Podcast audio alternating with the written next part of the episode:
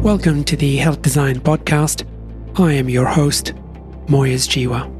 My guest on the show today is a remarkable South African lady. Vanessa Carter was involved in a road traffic accident and suffered severe injuries, including injuries to her face, which involved her having a prosthesis to her cheek. She experienced persistent infections and did her own research and discovered that she had MRSA. In this episode, she tells us what happened next. It is my pleasure to introduce you to Vanessa Carter. Vanessa Carter, you're very welcome.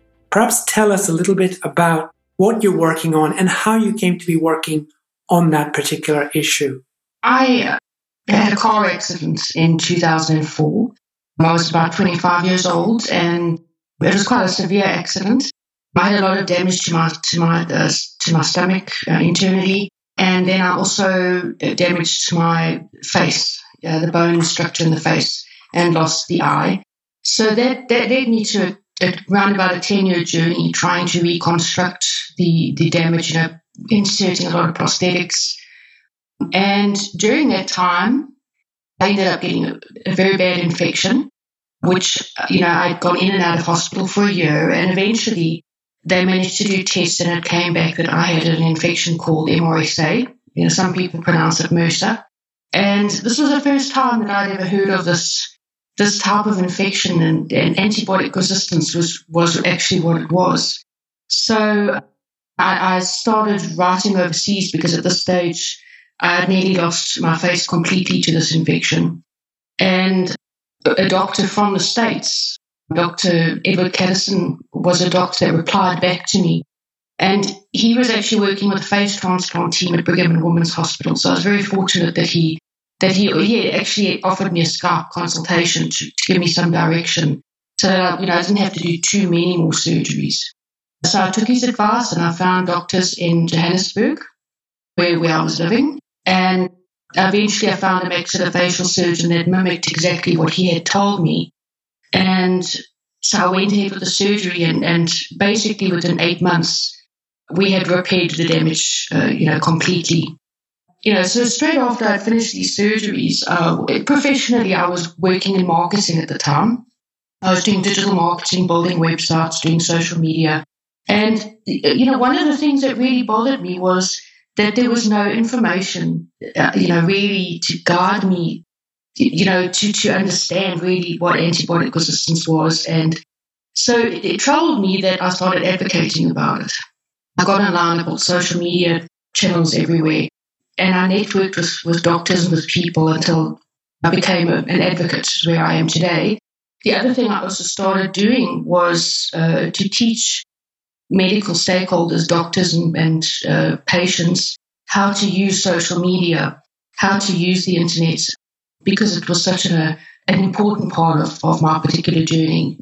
You know, like I say, not having the information at hand. It sounds like a nightmare scenario. And, you know, first of all, we're so very pleased that you managed to make a complete recovery and you're able to talk with me today. But I want to start a little bit further back and say, what do you think it was that was leading to this antibiotic resistance in, in, in that part of the world? You know, well, there's there, there was a couple of things that could have caused it. Uh, you know, one in particular was that I had a, a, a sort of a multidisciplinary team um, working on my uh, on my surgeries. You know, and they weren't working together. So I would go to one doctor, like for example, the maxillofacial surgeon, and he would prescribe medicine. He would prescribe an antibiotic and say, okay, well, rather go see the plastic surgeon then the plastic surgeon would prescribe the same antibiotic. And there was there wasn't really a lot of communication. In fact, there wasn't communication between them. So so you know, and the more you take uh, medicine, as I was taking, the more you can worsen the resistance. So the the other thing that uh, was a problem was myself as a patient not knowing really how resistance happens. I would, for example, I would skip a dose or I would stop taking antibiotics because I, you know, in my mind I would think, well, these things aren't working anymore. Not knowing any better that me doing that was actually making it worse. And of course, antibiotic resistance is something that bacteria can can pass also between animals and humans.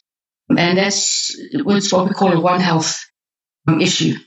So, yeah, it's very difficult to pinpoint exactly how I ended up with this uh, bacterial uh, resistance. And yet, here you were as a patient discovering MRSA, discovering that you had antibiotic resistance, and then having to find the solution. And that's really the, the story, the heroic story here, isn't it? Really, because you've actually taken agency back from a system and said, let me help sort this out. Yeah, you know, because I was such an important part of where my recovery was going. Um, you know, the doctors could only be there for a certain amount of time during my journey. You know, so this part of what I advocate about is how important it is for the patient to be part of and to be knowledgeable. To I always say it's common knowledge. It should be common knowledge, antibiotic resistance. But you find, I find when I talk about it to friends and family and other people, it's they, they don't understand it really very well. Things will come up, for example, like, you know, I take antibiotics when I get flu. And then you sort of have to explain that there's a difference between a virus and a bacteria, and that an antibiotic can only kill bacteria. Yeah, so so so as I say, this is one of the biggest things is awareness, common knowledge that, that patients really understand what antibiotics are there for.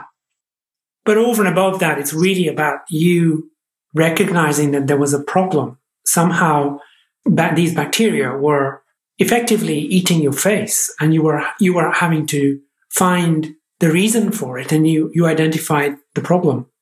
Yeah i you know i was very fortunate because at the time it was actually one of my prosthetics that was infected. But i had about four prosthetics in my face. And the one was was riddled with this bacteria all over it so my plastic surgeon at the time actually put a lot of pressure on me to take it out because between the different doctors had different opinions. And he said, "Well, look, this is where the this is where this bacteria is, and you know, this is what's going to happen." And he he removed it, and it was it was actually during surgery that that he didn't have to. It, it was a maxillofacial surgeon that was operating on me, and he came in and he said, "Look, it's you know, it's coming out." So that, that, that was kind of what made alarm bells go off for me because I thought he's taken this, this uh, risk, you know, to, to remove this, this prosthetic. There's got to be a problem. And that was when he sent it off for testing. And when I phoned and I asked, what was on this prosthetic? What type of infection was it? Why weren't the antibiotics working? And, and that was when I learned about MRSA. And uh, so, so yeah, I, I, give the credit to the plastic surgeon because at that point in time, I didn't understand it at all until I started reading up about it and, you know, making it my, to really understand what was the way forward, you know, from, from there. Vanessa, I cannot think of a more compelling story that would lead somebody to the kind of work that you're now doing. So tell us a little bit about that. Where did you take this journey after this particular event? Once I got online and I started networking, one of the first things that I did was I went um, onto Facebook and I created a, a page there. And I started writing again to, to people, to doctors, and asking them if I could share their posts and whatever they were sharing, could I share it on their page? And from there, I connected with a, a medical librarian um, working at the Michigan University. And she said, You know, you've got a great page. I'm going to follow you. Have you tried Twitter? And that was really the, the main part of my journey was getting onto Twitter, yeah. where I had just hundreds of people suddenly following me. And then I got an invitation to participate in a Twitter chat. And this particular Twitter chat went on at two o'clock in the morning for me in South Africa on a Tuesday. It was healthcare leader, HCLDR is the hashtag. And I got up every week religiously for a year to get into this Twitter chat and to network with people because they were talking about the same thing I was talking about and, you know, brainstorming. I just, because of obviously with my marketing background, I just fell in love with this idea of, of being able to connect like this. And from there, I got an invitation to speak in Paris. And I got on a plane and I went because I knew this was, this, this was where I needed to be, you know, where I needed to share my story. And from there, there was Doctors 2.0 and you in Paris. And from there, it, it basically grew. And in 2017, I was awarded a scholarship at Stanford University, medicine, MedX, an e-patient scholarship. E-patients are, it basically goes back to what I was talking about with the lack of information on the internet, using these resources to empower and educate patients so that they can become more, partic- they can participate better in their journey, in their care. So here you are from South Africa, now got yourself a scholarship to Stanford to become an e-patient, to educate people on these antibiotic, presumably it was uh, based on antibiotic resistance, was it? Yes, yes, it was. You've done a lot more since then. Uh, yes. So the training side is what I've done. I mean, I've been doing this for about eight, uh, seven years now, and uh, it, that's led me to to doing training and sharing the knowledge that I have got from Stanford, and as I say as well, you know, getting doctors really involved with these tools, getting them online because they need to share their knowledge with, with patients so that they can become empowered. Okay, so you're connecting doctors with patients on their online platforms. More teaching them the benefits of being visible online, being an influencer in, in, in essence, getting getting online and sharing information.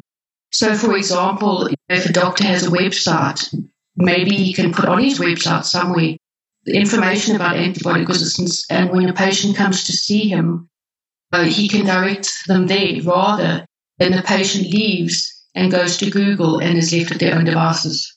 Yeah. And how widely has this spread in terms of the reach with doctors? How many doctors have you got involved in this? I've moderated a Twitter chat where I've had, actually, I established a Twitter chat in, in 20, around about 2015, my own uh, chat which was on the hashtag HCSMSA, which is the name I train under, which is Healthcare Communications and Social Media South Africa. So uh, with, with the Twitter chat, gosh, it's very difficult to put a number on because you know that can go quite viral, probably a few more than a few hundred. Because I mean, I've presented at a lot of conferences as well, where, for example, the International Infection and Prevention Control conference in Geneva last year was 1,200 doctors, microbiologists, and all different disciplines. And then I've taught at some of the universities as well. Like I've, I've just done a workshop at the Wits University, which is in Johannesburg. And that was to public health researchers to teach them how to use tools, for example, Symplur, where they can go in and they can actually see conversations between patients and doctors and different communities, you know, so that they can improve their research using social media as well. And also understand things, for example, like fake news, your misinformation, what we call epidemic, uh, an infodemic.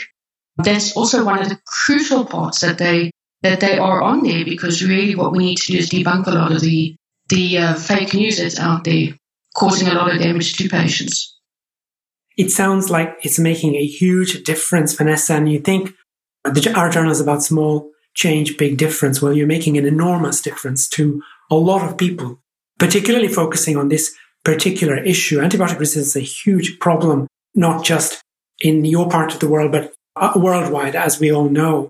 And MRSA in particular, there's no person with any prosthesis anywhere in the world who is not terrified of getting MRSA and having having their prosthesis then being removed and being on antibiotics, which themselves are toxic, as we know. So from that, you've done some other work as well, which uh, I became aware of, which was really around the use of social media in health promotion generally. Do you want to say something about that? As I was saying, going back to the whole issue of do, do the public understand what antibiotic resistance is? the, the, the world or, or the focus now on antibiotic resistance is really also from a One Health approach. And so things like how can consumers put more pressure on the food production industry if they're informed about antibiotic resistance and yes. that uh, it can be passed on between our food and um, ourselves. You know, that, that, that could potentially make a big difference. And again, using tools like social media to empower people to make better decisions about meats that they eat and, and so on. And in terms of health promotion, looking after yourself to try and avoid taking antibiotics in the first place because they are miracle drugs and you know you just you don't want to take them every time you get sick unless you absolutely need them. And we're seeing a lot of that now in the sense that people with viral illness turning up to doctors' clinics almost demanding antibiotics. Perhaps this might change that mindset because you're right, they are very, very useful drugs in the right circumstances, but an antibiotic does not treat viral illness. Yes. It always worries me when I hear, you know, as I was saying, when somebody says, I, I take this antibiotic and it always cures my flu. It's that that's very concerning because another thing that people don't understand is when they take that antibiotic, it's not it's not just a case of them increasing their risk of getting resistance. You can pass on resistance to somebody else. If you get resistance, it affects me. It affects somebody else as well. So yes, that's it's a it's a global thing. It's not a it's it's not a personal uh, thing. You can pass on resistance when somebody does come with an infection, often they're not talking about curing the infection. It's something else that's bothering them. The infection is just one more thing that they have to handle. It could be something, uh, some unhappiness at work, or it could be some problem, personal relationship, relationship problem. It could be something. And then, of course, you catch a cold. And then the cold becomes the focus of, well, I can try and fix this. I can't fix those other things. And the pressure is then on to go and get something that will fix the cold. And of course, by the time you've had the antibiotic for the cold, it's been three or four days since the start of the infection. And lo and behold, a couple of days later, it gets better, which is the life cycle of a viral illness, five to seven days. Yes, yeah, that's, I hear what you're saying. So, in other words, they take the antibiotic thinking that it's made them, it's made it better, it's cured them. But, you know, as you say, it's a, it's a cycle, it would have gone away on its own anyway. I think with all the COVID, I mean, this is COVID 19 is, is a major problem as well because if people believe that antibiotics are going to cure that, then obviously your, your prescriptions are going to go up as well. Yes, absolutely. And of course, the, the one thing you want is to be rid of whatever it is as soon as possible. You're going to have to be COVID tested, you're going to have to be isolated and potentially not able to work. And we now know that, particularly in this part of the world, people who are isolated and who don't have the supports, the financial supports to sustain themselves at that time are suffering as a consequence. How is it in South Africa at the moment? We, we don't hear an awful lot, I have to say, in the, in the press about the South African situation. Can you tell us a little bit about what's happening there at the moment? Yeah, you know, as I say, our numbers are very high. Our infection rate's very high. We, we are around about 450,000 currently. And we, we're in the top five in the world at the moment. So our rules, our lockdown rules are very strict. You know, we've got complete alcohol bans, complete cigarette bans. Our schools, public schools did open, but they've now, you know, shut down again mm. for another month. And people are really battling, as, as I was saying, economic situation is not is not very good at the moment. So, you know, we can only just pray and hope that we can get, get past it as soon as possible. You know, but I, I, I'm, I, from the looks of things, I think COVID is, is, is here to stay. So um, it does seem that way for sure. And of course, the answer, and we're, we're battling this in, in Melbourne, Australia, because we've had a second uptick. And of course, we've had to therefore have a much tighter lockdown. Now, we don't have a complete ban on alcohol and cigarettes, we do have mandatory masks. We do have social distancing rules, and those are being policed quite closely. And yet we have some people in, in the street still not following those, those rules, regardless of what the consequences might be. How is it, how is that playing out in a country like South Africa? Is the population very obedient of those particular directives, or do you see some evidence of rebellion?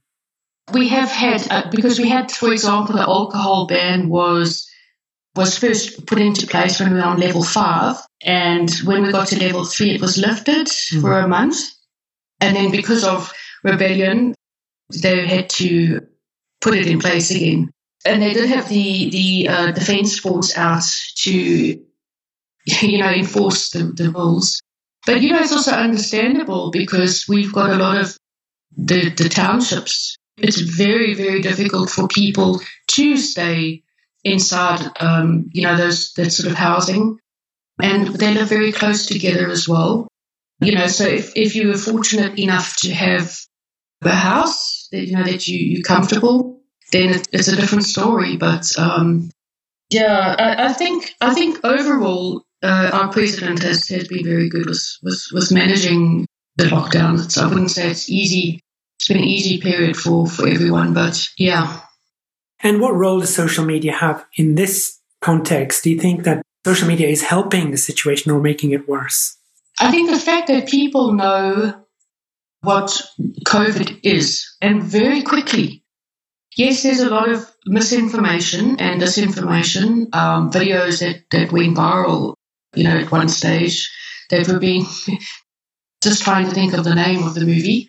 Uh, Plandemic was, was one they, they did cause a lot of issues, but but overall, people started understanding things like infection prevention control overnight because of social media, because we could get that information out very, very, very quickly to them.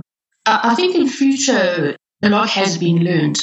Changes that have been made to Facebook, changes that have been made to Instagram, for example, banning of hashtags or putting in a redirect at the top of the page to say this is where you're going to find factual information. I, I think that that's that's been a good thing that's come out of uh, COVID is, is, people being more aware of fake fake news online. I mean, if if if there was such a massive campaign for antibiotic resistance like there has been for COVID, I think it would make a major difference to to the situation as well.